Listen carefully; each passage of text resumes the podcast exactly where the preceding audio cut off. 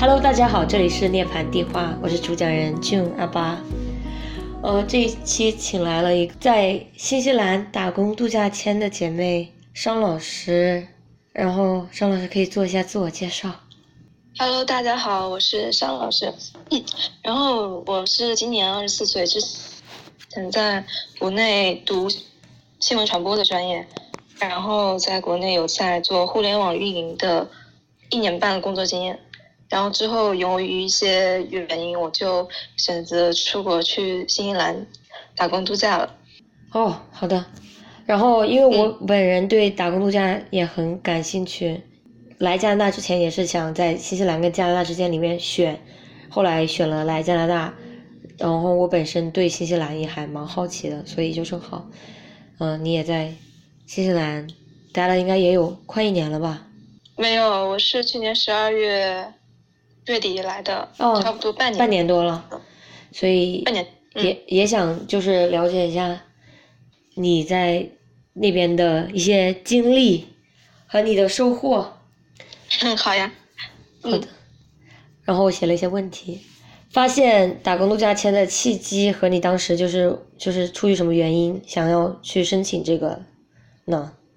嗯，我其实就是很早我就知道 WHV 这个签证了，差不多就是二一年我刚毕业的时候，我的当时有在 YouTube 上面看到这个分享，然后我看了之后还挺感兴趣，我感觉这第一年应该是特别呃丰富多彩的，但是我当时嗯就是没有很想去，我还是想说通过直接在国内攒钱，然后出去留学，然后再去拿绿卡，这样会比较稳妥一点。嗯但是后来就是由于众所周知口罩的原因，然后我在国内啊生活很压抑，然后互联网上面工作也不是特别顺利吧，因为大家也知道互联网的也就是算触底了吧，然后每每天我感觉都很焦虑、很烦恼，还有一些国内虐女事件的常常常发生，我感觉心灵上受到很多伤害，然后我感觉再不出去就不行了。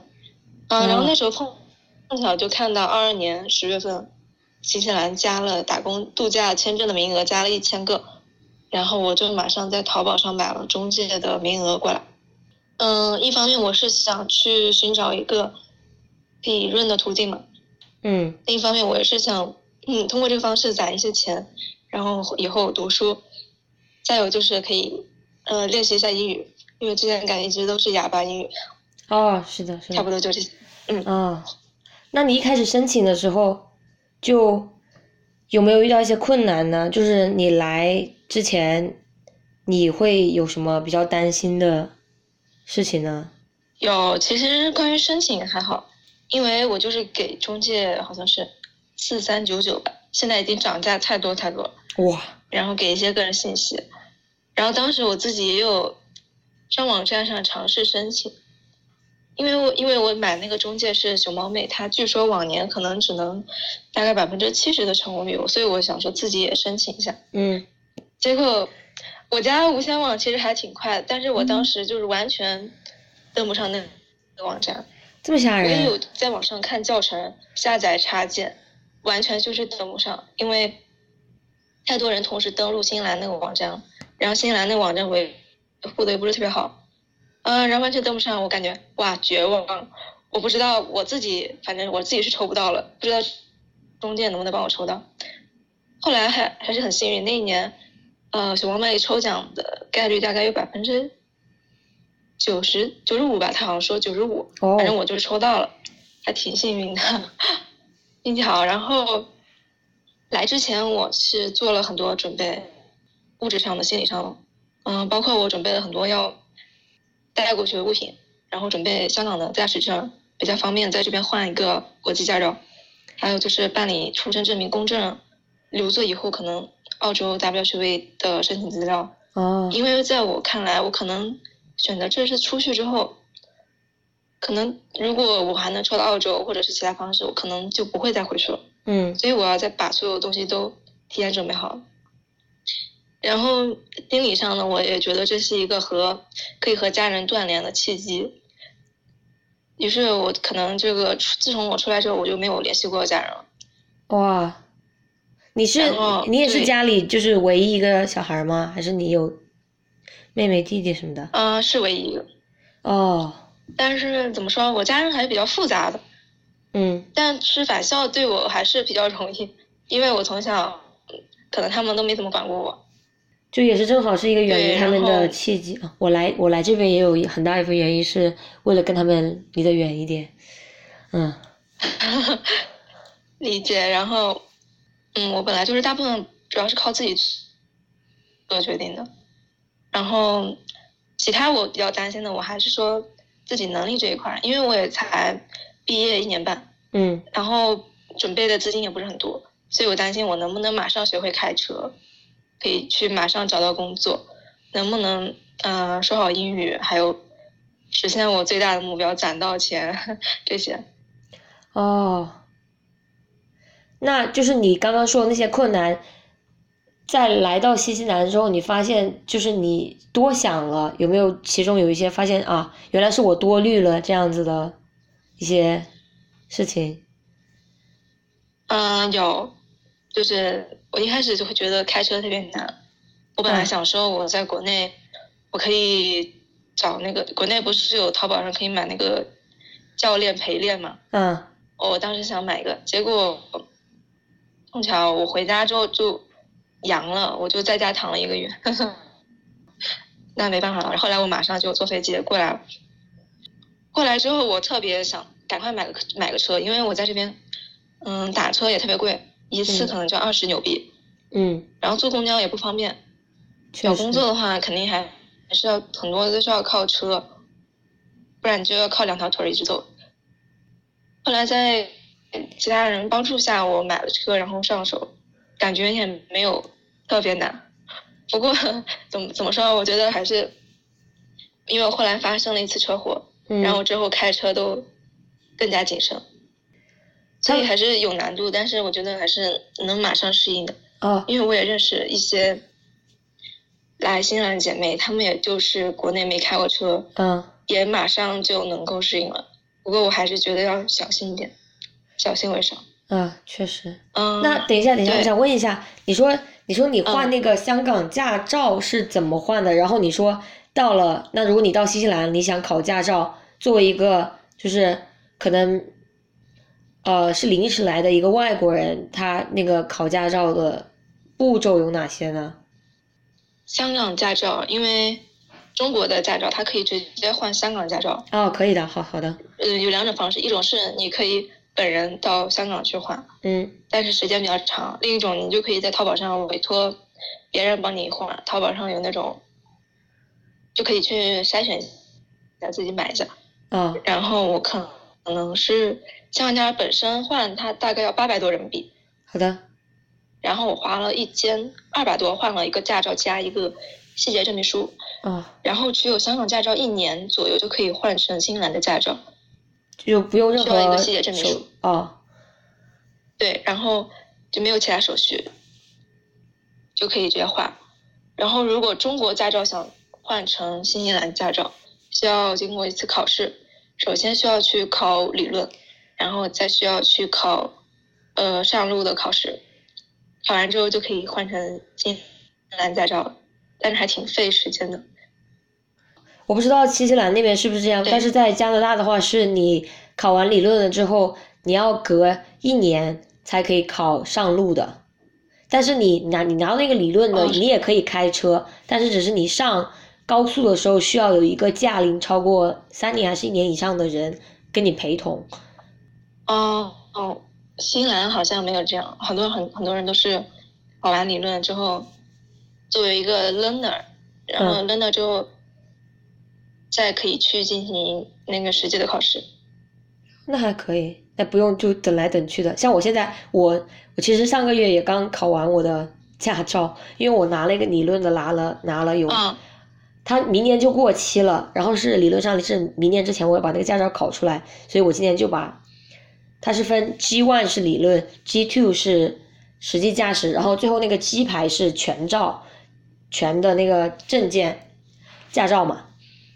然后我上个月就学了 G 二，真的，我都被就是跟国内的学习方式完全不一样，就我教练直接让我上去就上路开车了，就不像在国内的话是在一个驾校里面学嘛，然后可能每个人轮流就那么十几分钟，然后周围也没有什么车，就算是我记得我当时上路练。也是一个没有什么人的，没有什么人跟车的路，但在这边他就直接让你上上车开，直接开，然后我就感觉学学完了之后，考了之后，也确实自己可以去开车了，虽然还是会会会怕，我真的开感觉练习的还是不够，需要再多练习一下，但是也是不是说那种不会开车，感觉自己还是会开，这样子，嗯。国外的那个驾照考试还是比较实际一点，还是以教会开车为目的。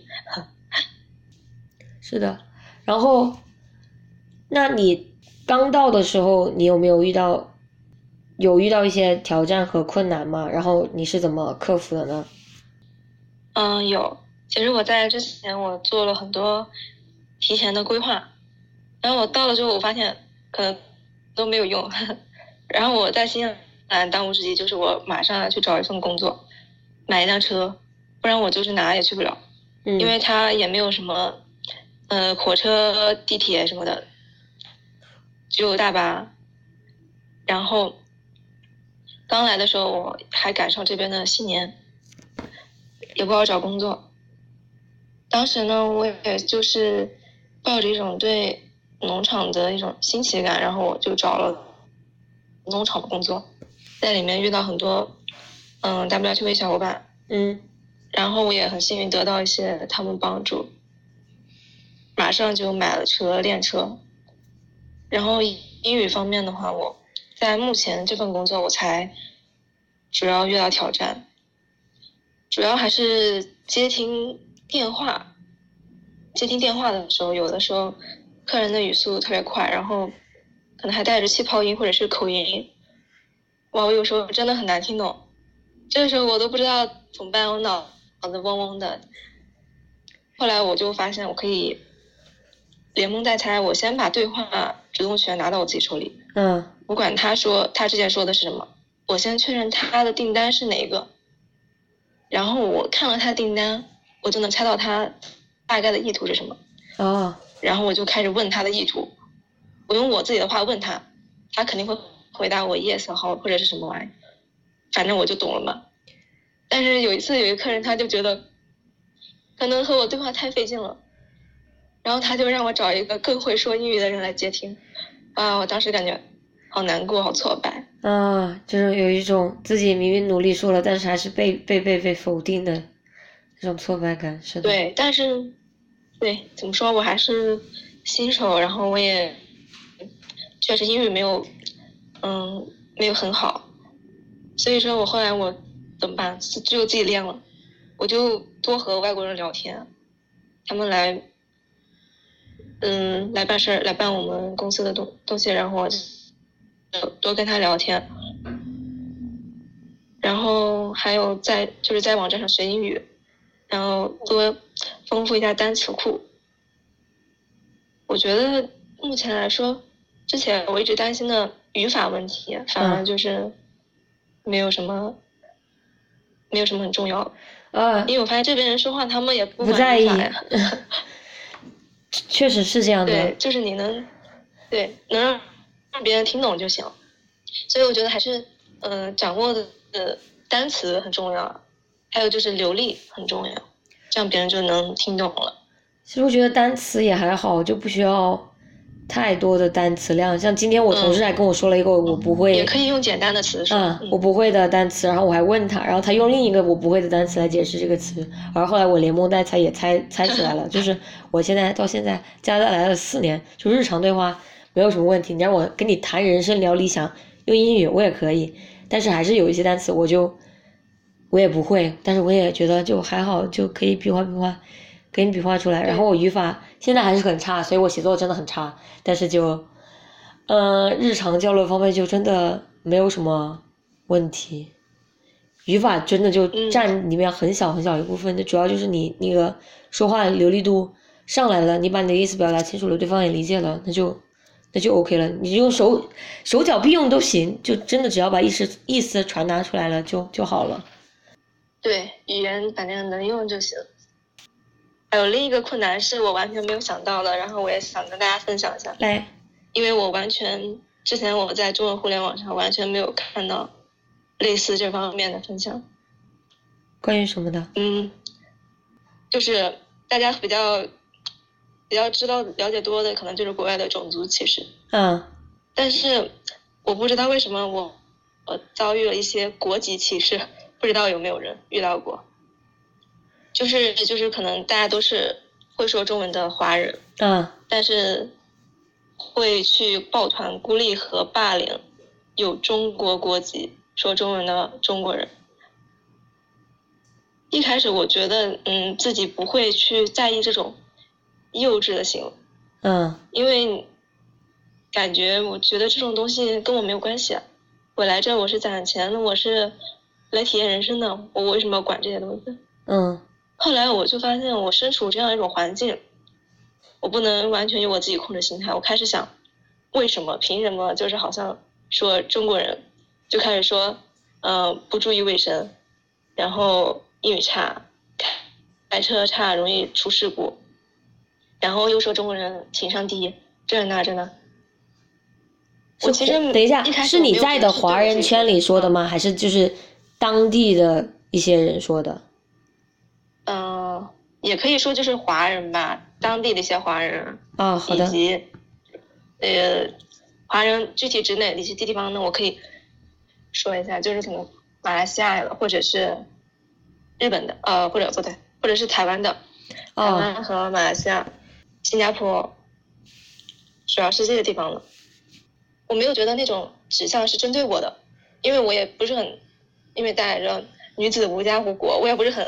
对啊，我我也我也不在意这个。每对每种歧视，它不是完完全针对，嗯，我这个人，但是我这个人就在这个群体里，他就会去针对到我，我感觉好难受。为什么我要因为这样一种身份被针对呢？而且为什么我还纳闷为什么要去针对中国人？难道是真的有人就是做了很多代表群体的事情，然后被针对？我还在为那种呃这种。针对的理由找补，结果我发现完全就是单纯因为你是这个国家的人，你是这个国拿这个国籍拿这个护照的人，然后就会开始针对你，感觉好纳闷啊。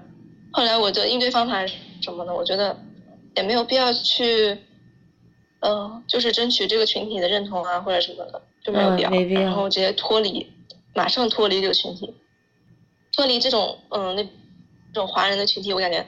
洋人其实还是没有这种什么想法的，都很正常。你说这个我倒是没有怎么遇到，那也有可能就是我相处的大部分还是就是中国人为主，虽然他们有些就是很早就来了，或者说是小时候家就就移民了的，但是就感觉他们就还好。然后台湾人、香港人，我也在我现实现在目前的圈子里面没有怎么接触，然后其他的一些华人。也还好，我就可能就没有怎么太体会到你说的这些。就我可能就是你你说国籍的时候，我第一反应想到的是，就比如说作为一个中国国籍，我要去其他地方，每次都要申请 visa。然后像我其他我我我一些法国同事，他们想去美国，他们直接就去了；想直接回欧洲，飞回欧洲去哪个国家玩，直接就飞了。像我们的话，还要提前几个月去准备啊，申请这申请那呀，提交这个提交那个呀。我就会更多是想到这关于国际的话，我更多想到是这个方面的一些不便。但是你说的那个确实是，我之前也是这么觉得。对，我是完全没有想到还有这种情况发生在华人群体内部有这种情况，还有人很狭隘的，然后指着我跟我说：“你知道吗？嗯，新冠病毒就是你们中国发明的，然后你们把它传播到全世界了。”我觉得这跟我。感觉有些人他们真的是很狭隘。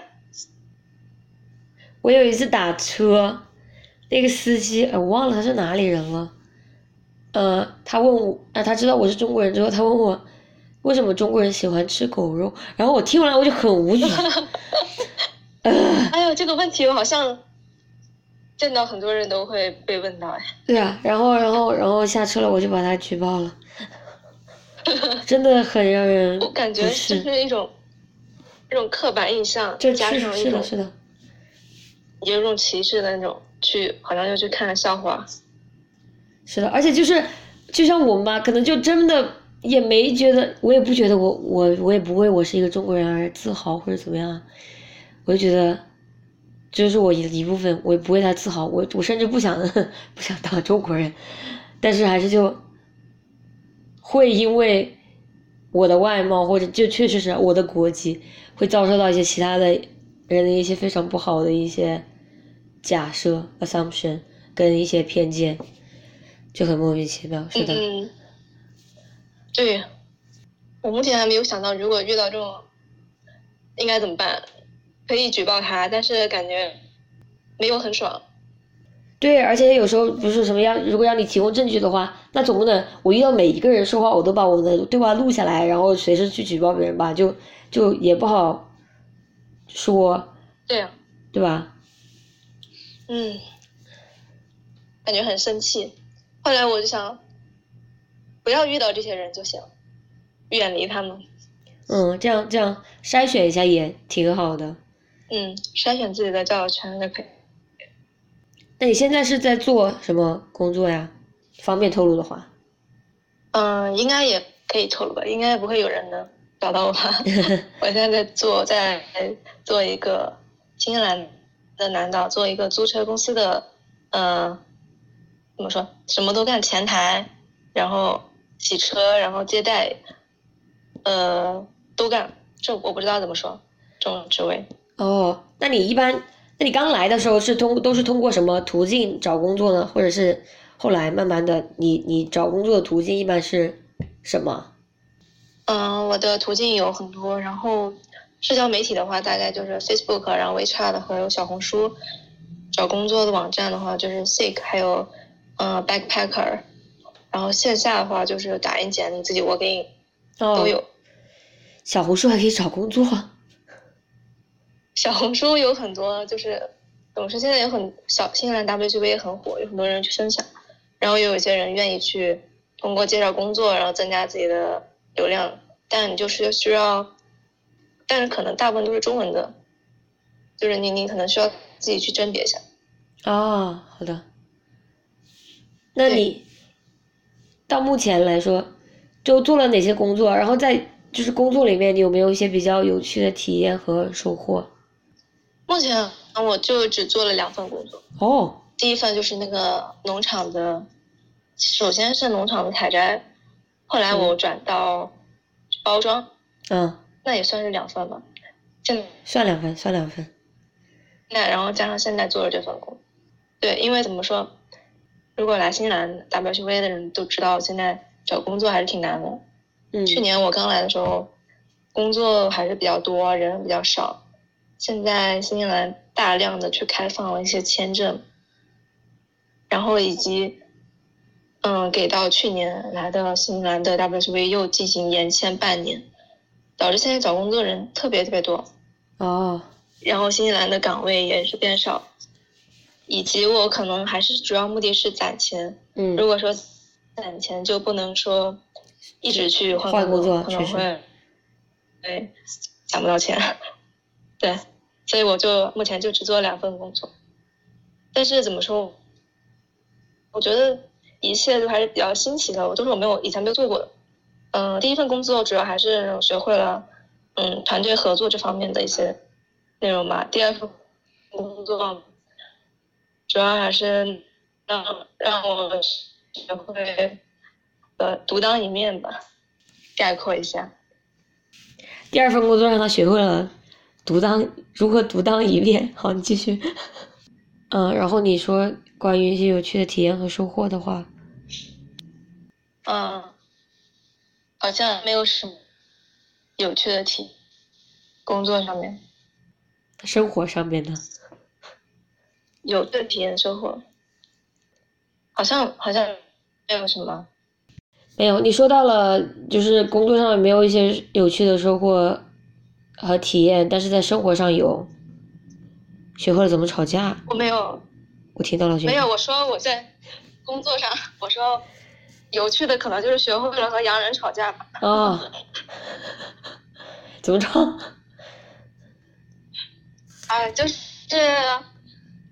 关于关于，嗯，我工作，然后租车公司，然后关于收钱的，然后收定金的。嗯。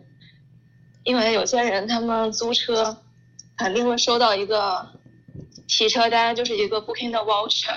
嗯。但是他自己又不会去检查上面告诉他的一些细节，然后过来之后，我告诉他，他就生气了。他说：“为什么你没告诉我？”然后我就指着他的包厢，我跟他说：“我已经，你的包厢上已经告诉你了，我不用告诉你，这是你要检查的。”然后他就开始跟我吵架，说：“定金太高了，能不能少收一点？”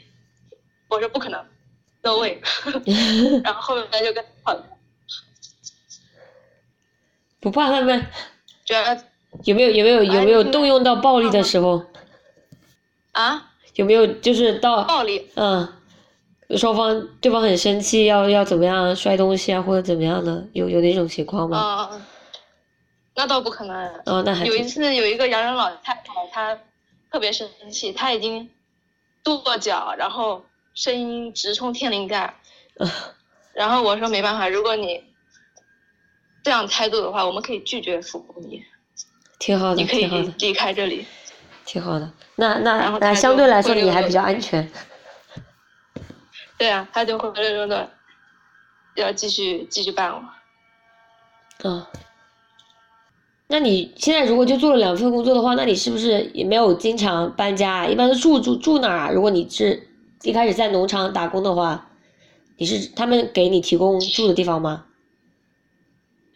啊，对，一开始在农场的话，他们就是。有一直年租的小别墅，乡间小别墅，然后就可以住在那里面。是一个人一个房间吗？没有经常。对，一个一个房间。嗯，虽然我没有经常搬家吧，但是我一搬家我就跨越了两个两个岛。哦。就是你。很远的，从奥克兰，嗯，到南边。哇，那你。就比如，那你一天的话是工作，现在的话是工作多久啊？就你有没有时间去，比如说在新西兰别的地方到处呃逛一逛呀，去别的地方呃旅游一下什么的，会有这种时间和精精力吗？嗯，我上一份工作呃就是出去玩的比较多，因为有很多同龄人 WQV，然后他们就组织。活动就一块出去玩现现在的话，我一天可能九点到六点钟，然后晚上有时候可能会加班，一般会周一般会一周休息两天。如果说要出去玩也是有空，但是我觉得现在我可以省一点钱，然后我等到结束这份工作或者是呃连休的时候，我再。全部去环岛游，拿去环岛游，或者是去别的地方安排比较时间长的去玩。哦。因为如果说现在休息两天，我再去玩，感觉也好累啊，也没有休息到，也没有啊，确实。那你觉得，就是到现在的话，是是能攒到一些钱的吗？就对你来说？嗯，是能有一些钱吧，但是新西兰的那个物价好高哦。现在可能一个茄子在超市里要七块七纽币，七纽币就是四七二十八，三十多人民币。一个茄子。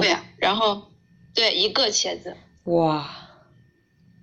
对，然后我感觉已经吃不起蔬菜，肉还是可以吃得起。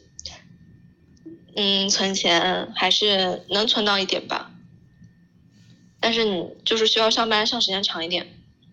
那你觉得对你来说会有这种工作跟生活的一个平衡吗？还是说为了攒钱你要花很多时间在工作上面，就没有什么时间自己去去放松啊，去休息这样子？也没有，因为我上一份我就一一直出去玩嘛，经常我周末就出去玩，然后我就发现我很难存钱，而且我有点感觉玩伤了，因为一出去玩就是。去这去那，要么就是自然风景，要么就是去逛街，感觉已经玩伤了。然后现在的话，我感觉，嗯，工作占据了我很多精力，但是也没有觉得，就是没有时没有时间玩，因为你想一下玩有很有很多种玩嘛，嗯反正只要能让自己感觉到放松就可以了，也可以选择出去，也可以选择留在家里，反正只要是自己觉得开心就行。哦，我觉得还是挺平衡的。说到那说到这个钱的方面，嗯，养车会很贵吗？养车我没有觉得很贵诶，养车，因为，嗯，买一辆车，如果你需要就车子经常有问题，大修小修那就特别贵，那养车就特别难。但是你买一辆车，你会看的话，买一辆状况还不错的车，然后价格也不贵。嗯在新西兰这边买一辆车，大概我买的车子上一辆是，第一辆是两千八，第二辆现在这一辆是四千二，纽币。嗯也不是特别贵。然后车子油的话，油的话还是挺贵的，但是我可以预先囤了一些油，挺便宜的。然后我不只要不去一直去开车，一直出去跑，油耗也不高，没有觉得养车很贵。那保险呢？保险一个月可能我现在买的是超级全险，那可能就是七十纽币，也不是很贵。哦，这么好啊！因为加拿大车嗯险还不太便宜，我记得啊它它是按你的是按你的驾驶年龄来的，但是我记得还是确实就不太便宜。然后再加上就我住市中心嘛，那可能停车、车库的钱要交啊，保险费要交啊，油也贵啊，停车费就感觉嗯啊，好多钱啊！就现在虽然考到驾照了，但是就完全没有要买车的嗯。打算，感觉就不太值。而且就住市中心的话，这边有地铁、公交，虽然说不太安全，但是还是说有一些，我就嗯。还是主要是公共交通，或者就是我最近骑自行车上下班，因为还不是哦很、不是很冷嘛，就夏天嘛，就感觉还嗯。好。感觉好像新西兰还是更村一点，好像比加拿大来奥克兰也会吗？加上我好像更村一点的，因为好像每个人都有两三辆车这样子，嗯大家出行完全是靠车，根本很少会有人去坐公交。然后一般来说，租房子也是有车库的，就是有停车位的。如果说我现在住的这个地方，它是属于一种公寓，它没有停车位，但是旁边的街上有一条露天停车位，也是不要钱的，我就停在那边。哦，那挺好的，挺省钱的。对，因为也不属于正中心，所以可能停车位没有那么麻烦吧。哦，是的，其实这边也是，除了就是比较大的嗯城市的市中心之外，其他大部分大家都还是会有车，因为就像你说的，其他地方也嗯都挺村的，就你出 去不开车，感觉寸寸步难行，真的是寸步难行。对，寸步难行，没有车就是没有腿。所以我建议，如果是想出来新西兰或者澳洲打工度假的，驾照一定要先考到。没有驾照，真的就是要受制于人，受制于腿了。嗯，所以我就感觉我反正现在先把加拿大驾照先考上，就虽然现在不会用，但是以后要是出去，因为我以后我也想打工度假签，就是等我嗯，润到这儿之后，不过这个又是一个另一个话题了，聊好久，嗯，就会有这个想法，然后反正想着考驾照，以后就算我如果想租车出去去别的地方走旅游的话，也不会说太麻烦，这样子。是。反正在国外生活，驾照非常重要。确实，而且如果说人不是很多的话，车也应该不是很多，就不像国内就经常什么自行车啊、电动车啊、送外卖的呀，嗯，啊，对，我反而觉得这边比国内容易驾车，嗯因为车很少。你你发现你没有什么需要去等的，需要去注意的。但是你开车还是小心一点。对，肯定安全为主，安全为主。嗯，反正遵守规则就可以，就没有问题，没有大问题。那你那次出车祸的话，你人是没什么事？人是没什么事。那次其实是是这样的，因为时间太晚了，然后我们从奥克兰市区回到我们的驻点，可能旁边的人在和我搭话，然后他又让我换手机里的音乐什么的，然后我就被。分散注意力了，然后天太黑了。我们虽然开了大灯，但是路边那些那种应该算是那种山路吧。嗯。没有任何灯，没有任何路灯，太黑了，然后看不清前面的弯。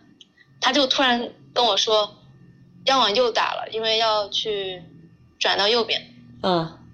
我我有点没看清，但是我又听他打了一下，结果我发现也没有，然后我把它打回来，结果我那个车方向盘。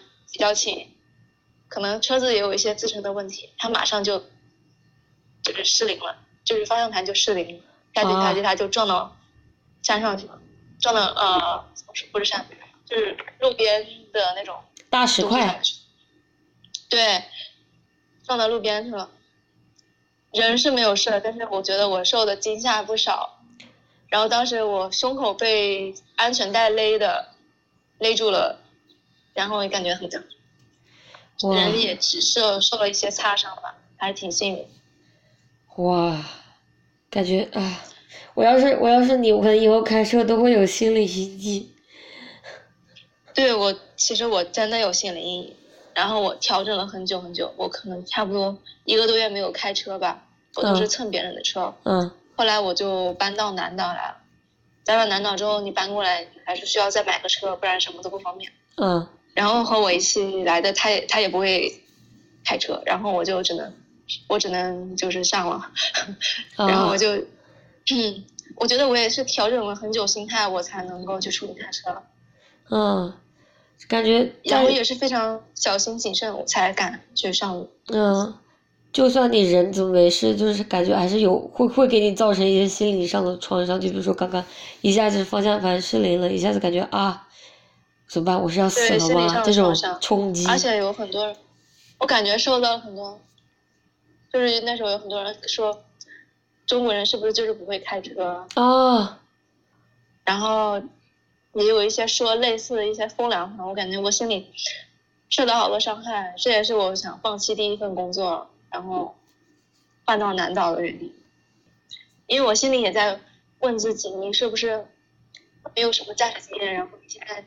马上就自己要开车，你是不是太草率了，太鲁莽？不会的，但是你不开你怎么怎么练吗？我感觉开车就是一个学，就是什么都是一个技能嘛，都是要多练你才能熟悉啊。那你要是全部练了，从来不出出就是你不练习不不犯错误，不是有事故的错误啊，就是那你怎么样才能够去更加的去精湛这个技术呢？是，然后我也是这么告诉自己，然后后来有很多朋友，他们也是，对，也是经历过大大小小的事儿。有一个中国的女生，她可能发生了两三次车祸，反正车子已经报废了两辆，买了第三辆车了，但是他还是继续勇敢的去开。哇，然后还有一个朋友，他是开车，然后把那个车子直接弄翻了，就是已经。翻了三百六十度，三百六十度翻回来了。对，其实不只是你自己，你如果你自己一个人在车里，你只会觉得很对自己有点愧疚。如果他那个车子载了很多朋友在里面，他把其他朋友也是弄了三百六十度一个侧翻，他心里不只有他对他自己的那种愧疚，他也有对其他人，你要对其他人去生命安全负责，他也有点。这种心理阴影怎么克服呢？他也是跟我分享了很多，所以我也觉得很感谢。我也是自己克服了那个心理阴影，继续开车了。嗯，我教练喊我上高速，就是他喊我加油门的时候，我就感觉很怕，我就感觉要我要是往这边一个不准，我一下撞人，我真的要死了，我真的要死在这里了，就真的好好怕呀。然后教练都他不他都不明白我为什么会这么害怕。他说你你怕什么呀？你要是胆子大一点，你早就会了。然后说那我就是怕，没办法，怕死呀。对呀，你新手，你面对未知，你没有掌没办法掌控的东西，你肯定是心里很难，心里很那个忐忑的。是的。对啊，我当时车撞到那个发生失灵，然后撞到上面的一瞬间，我当时我真的感觉我人要死了，因为像那种车祸，你完全。反应不反应不了，对啊，它就是一瞬间的事儿。是的，是的，是的。当时我是想说，为什会不会撞到那个石头上面，我人也跟着撞上去了？还好是没有。下来之后，我感觉惊魂未定，好像我整个人都都要死了。然后我也不确定我有没有撞到别的车，赶快四周看一看。还好只有我自己一个人撞到山上。如果我撞到别人，我肯定会被遣返回去。哇，这么吓人！呃，就是就是，如果把别人撞到有什么问题，我肯定会被遣返回去。啊，哇，这样。下一个问题是，就是会感觉特别孤独吗？还是说在途中交到了一些志同道合的朋友？因为你不是也是先在奥克兰附近的农场做了一段时间嘛？最近不就刚刚又搬到了另一个就是对你来说全新的地方嘛？想问问你，就交朋友啊，社交方面会。会有什么样的困难，或者说是对你来说，你不觉得是一个问题这种的？嗯，其实我没有觉得特别孤独，因为一开始我来了之后有国内的朋友联系，然后也有认识的新的小伙伴，但是我后来我发现，就是社交占据了我太多精力了啊！我老是 太多社交了吗？因为，对啊，我一整天我怎么说，我都在发 Instagram，一整天我能发十几条，因为每个人都在艾特我。然后让我发照片，发这发发，然后提到我，然后我就开始转发。我感觉好累啊！为什么我每天我都在玩，然后每天我都在社交，每天我都在这那这那这的。我觉得我需要自己的时间，我需要自己的空间。嗯。但是怎么说，我认识那些朋友，还是就是只是说一块娱乐一块玩的。嗯。嗯，没有人就是我能完全去透露我自己的真实想法。嗯。很少，也有一两个吧，但是很少。就可能就是一些表面的朋友，大家出去玩，去算是什么旅游搭子。对，对，而且我发现他们对我都有一种刻板印象，就是我自己也是一点点去承认吧。然后就是他们看到我说你是不是 T，因为我剪了一个短发，然后我可能穿的也没有很女生，然后他就开始刻板印象你是不是 T。我为了避免麻烦，我也没有说这那，我说我不是 T，但是他也就认为我就是可能就是女同圈子的人，然后他就开始有一种刻板印象对我了。我一方面感觉有点厌烦去应应对这种，然后我觉得也没有办法去透露我真实的想法，我要怎么跟他说这那这那，感觉没有必要，也没有说不服美意啊，自然人啊这种这种概念是吗？嗯。哦。一开始我觉得可能，嗯，WCV 女生很多妓女，因为我有认识别人就来分享。后来现实生活生活中，我真的没有遇到很多。我在这边有跟线下的一些女同，就是也有就是社交，然后他们也会分 TP 的，确实也不少，然后就会说啊，你是就也会问我类似的问题吧，然后我就跟他说，我我我就是一个普普通通的女同罢了。我不想分 T 跟 P，我觉得这样只是我觉得方便而已，我觉得这样很好。嗯，就对方也觉得还好。但是你只要去承认你是女同，他就会把你纳入一个那种刻板印象里。我不知道你有没有遇到，就是会把你当做男生去对待。呃，我吗？我觉得，哦，对，我有有有有有，我遇到了这种。我有一个就是。她也是一个短头发的女生，然后我们出去吃饭，她就一直叫我哥们儿哥们儿，然后我就 我都无语了，我说能不能不要叫我哥们儿？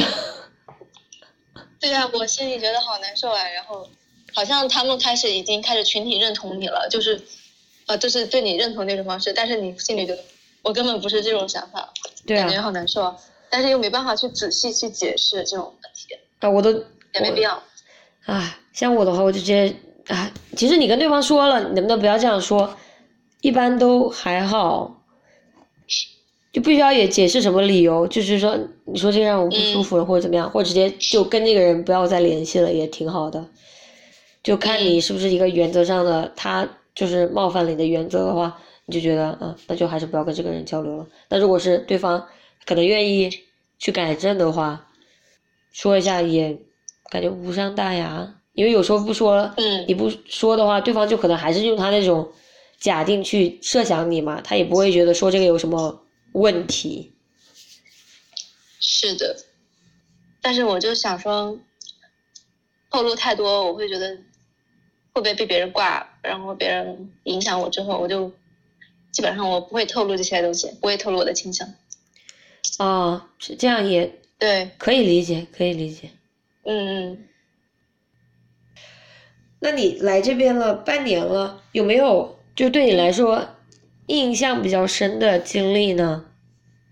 印象比较深的经历，嗯，哎呀，好像就是车祸对我来说印象很深。我刚才分享了，其他的啊，我有一次去玩的，我印象也挺深。就是我可能在新西兰，我去过六七个，算是城市和小镇吧，差不多这种。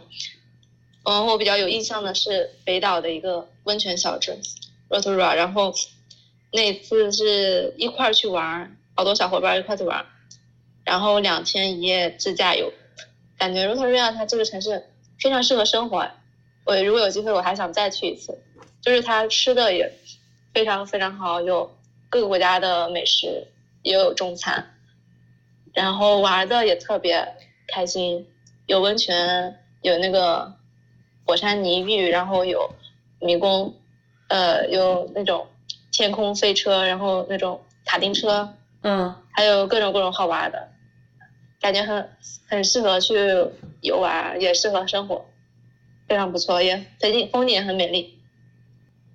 对你来，等一下，那对你来说比较宜居的城市的标准是什么？就这个城市，它比较好，食物可以，风景很好，可以娱乐项目也不错。嗯。它至少也会交通方便吧，四通八达，它也能去其他其他地方玩。然后这个城市也没有说人特别多，我不喜欢人很多的城市。哦，对，然后有比较放松的感觉。我觉得新西兰真的很适合去养老，就是没有什么追求，就是去养老啊，去放松，非常适合。挺好的啊，嗯。不要不要卷，都不要卷。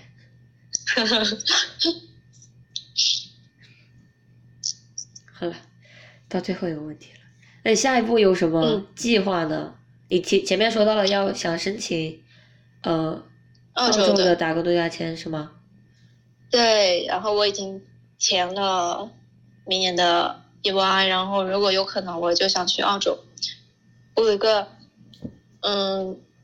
算是在新西兰认识最好的朋友吧。他今天就是到澳洲了，然后开始打工度假。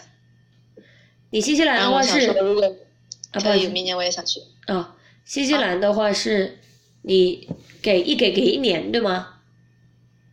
是一给给一年，然后我之前在农场打工三个月，然后可以延签三个月。哦。然后去年的话是有受到。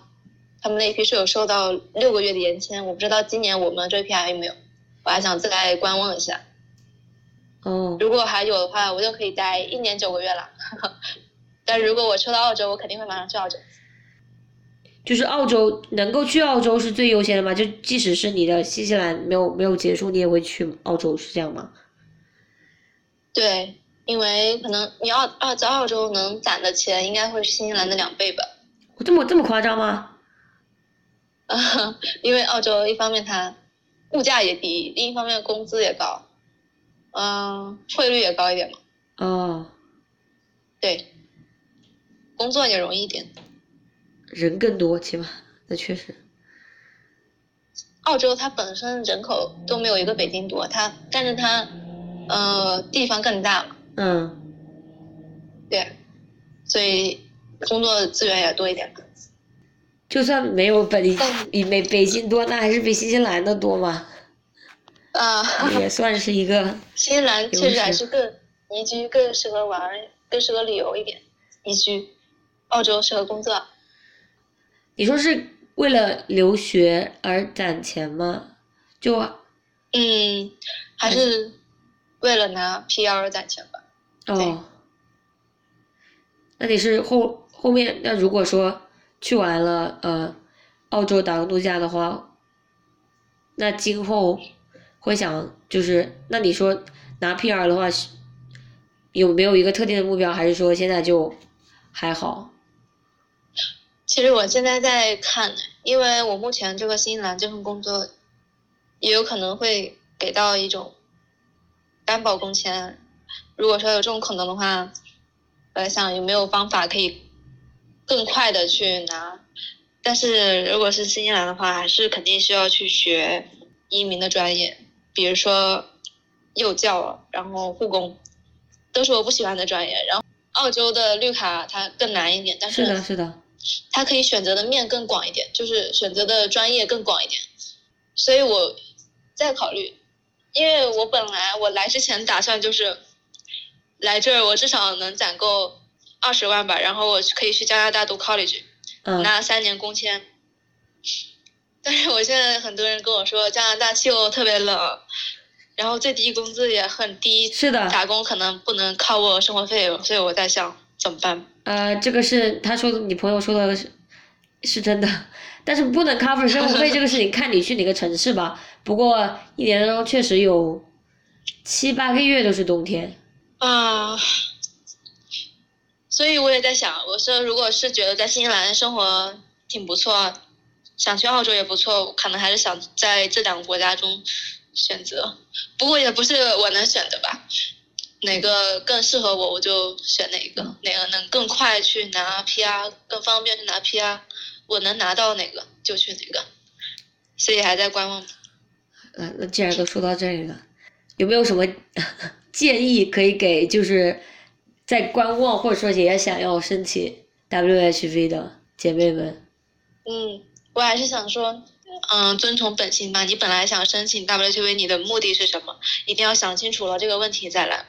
因为我也见到很多人，他来了新西兰，觉得跟自己期望不一样，然后自己每天都要做，呃，辛苦的蓝领的工作，还不如在国内，然后马上就收拾东西回国了。真的啊？我觉得，对啊，我觉得来之前你肯定要对这个地方有一些了解，你要有一定的降低你的心理期望。它没有，肯定没有这么美好。没有你想象的那么美好。如果你觉得你不能，呃，承受的话，还是还是不要选择，把机会留给更需要的人吧。这么说有点残酷，但是我我是这么觉得的。也没有什么，也没有什么建议。新西兰现在冬天确实不好找工作，因为我听说这批也是八月份抽签嘛。嗯。可能八月份抽签，然后九月能够。收到邮件，最早的一批，如果你准备好了语言，然后体检单、成绩单什么玩意，就马上可以递交了。递交了，可能九月份就马上就能拿到最最先的一批签证。我觉得我最好的建议，我觉得还是十月份、十一月份再来，因为那时候工作会多一些。马上也快夏天了。那为什么到了夏天都多工作会多一些？嗯，因为你知道新西兰 W 就有很多是针对农业的季节活，就是对。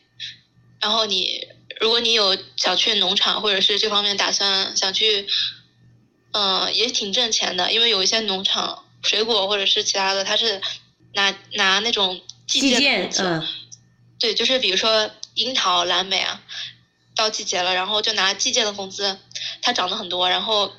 手快的一天可能一个小时能拿个三十的牛币吧，算下来的话很挣钱。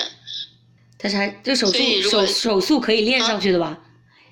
对，手速是完全可以练，有很多女生我认识也是可以拿到三十。哇！对呀。可以。但是很辛苦，在你想象比你想象的更辛苦。嗯。所以就是做好准备再来吧。我也是做蓝领的，所以我可以理解，有时候忙起来真的会很累很累，下班之后就想躺着，啥都不想干，饭都不想做。嗯，一定要降低心理期望。有很多人他说，我来这干嘛？我在中国互联网，一个一年二三十万年薪，我来这干嘛？也挣也能也只能挣到二三十万中人民币。那我觉得是完全不一样的环境，完全不一样的目标吧。如果你也是想体验国外的生活，也想说能够去润的话，也愿意去，呃，降低心理期望，然后吃一些苦，那我觉得可以来新西兰体验一下。好的，谢谢你的建议。不客气。我觉得很多人来之前可以先在网上看一看一些客观分析的一些帖子吧，因为，嗯，就算是来 WTV 是最方便、最便宜的出国方式，也是需要一些前期的资金准备以及英语能力，肯定也是需要的。你你这些帖子一般都是在哪里看的呀？方便方便分享的话。嗯，有有很多地方都有分享，YouTube 上会上面会有很多分享的视频，然后，嗯，小红书也有很多，小红书现在非常非常多的新西兰 WTV 博主。啊，是的，我我都我我记得我都关注了一两个，不包括你之外。对，可以去看一下。嗯，但是一定要有一种辨别的能力，看一些客观的分析吧。好的，这个有用的。嗯，有一些人是我我我看到是一直在，一直在说这不好那不好这不好那不好，赶快回国，赶快别抢了。我不知道他抱着的目的是什么呀？是想去消除隐形的竞争对手吗？有可能。觉得你觉得可以客观分析吧，看你更想要哪种生活。不过我确实小红书上看到了，就是你刚前面说的，就是呃，现在哎 WHV 的人越来越多了，然后找工作可能也没有以前那么好找的一些帖子。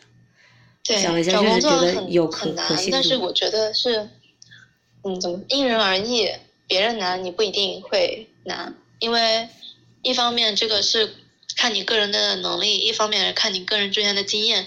如果你的经验和他需求匹配的话，为什么不会选择你呢？如果你的英语能力也不错，为什么不会选择你呢？因为我们新西兰 WTV 大部分拿的还是比较低于本地人的工资的。在这种情况下，如果你，嗯，持有比较久的签证，如果你能力也不错，肯定会选择你。不过我觉得，嗯，刚才说就是国内和新西兰对比，我觉得来了新西兰之后，完全没有就是心理上的那种，呃，忍受还有就是愤怒那种东西，已经完全远离我了。如果说你可能在国内觉得太抑郁了、太压抑了，想。换一个环境也可以来体验一下，这个建议挺好，确实，我在国内的时候是待的很很很，反正就是，对，人均抑郁症，就感觉人生的路就那么几条，然后那么几条我还正好都不想走，然后出去了之后就感觉，可以走的路好像多了很多，好像也不一定非要走那条路。然后你好像也不用每天拼死拼活个这样的。不会有一眼看到头的人生，不会觉得完全没有人生前景，这也不行那也不行。是这样。你会，你如果来新西兰，你会发现能收获比国内多很多的肯定，多很多的鼓励，能收获到一些感觉到自己是非常有价值的。谢谢你的分享，非常感谢。不客气。那我们今天就先聊到这里了。好的，好的，谢谢钟老师涅槃地话邀请我分享，非常荣幸。好的，谢谢你，拜拜。哦，那以后，那说不定以后你去澳大利亚了，还可以再录一期。如果你有什么新的 别的别的收获的话，可以啊。好的。我也希望我能抽到。可以的，可以的，可以的。你这次是准备自己就自己抽的话，还是准备再再找中中介啊？哦。没有，他澳洲他换了一种方式，他就是抽签，然后随机抽，完全看运气。OK，好的，嗯，写到这里了。嗯，好，拜拜。拜拜。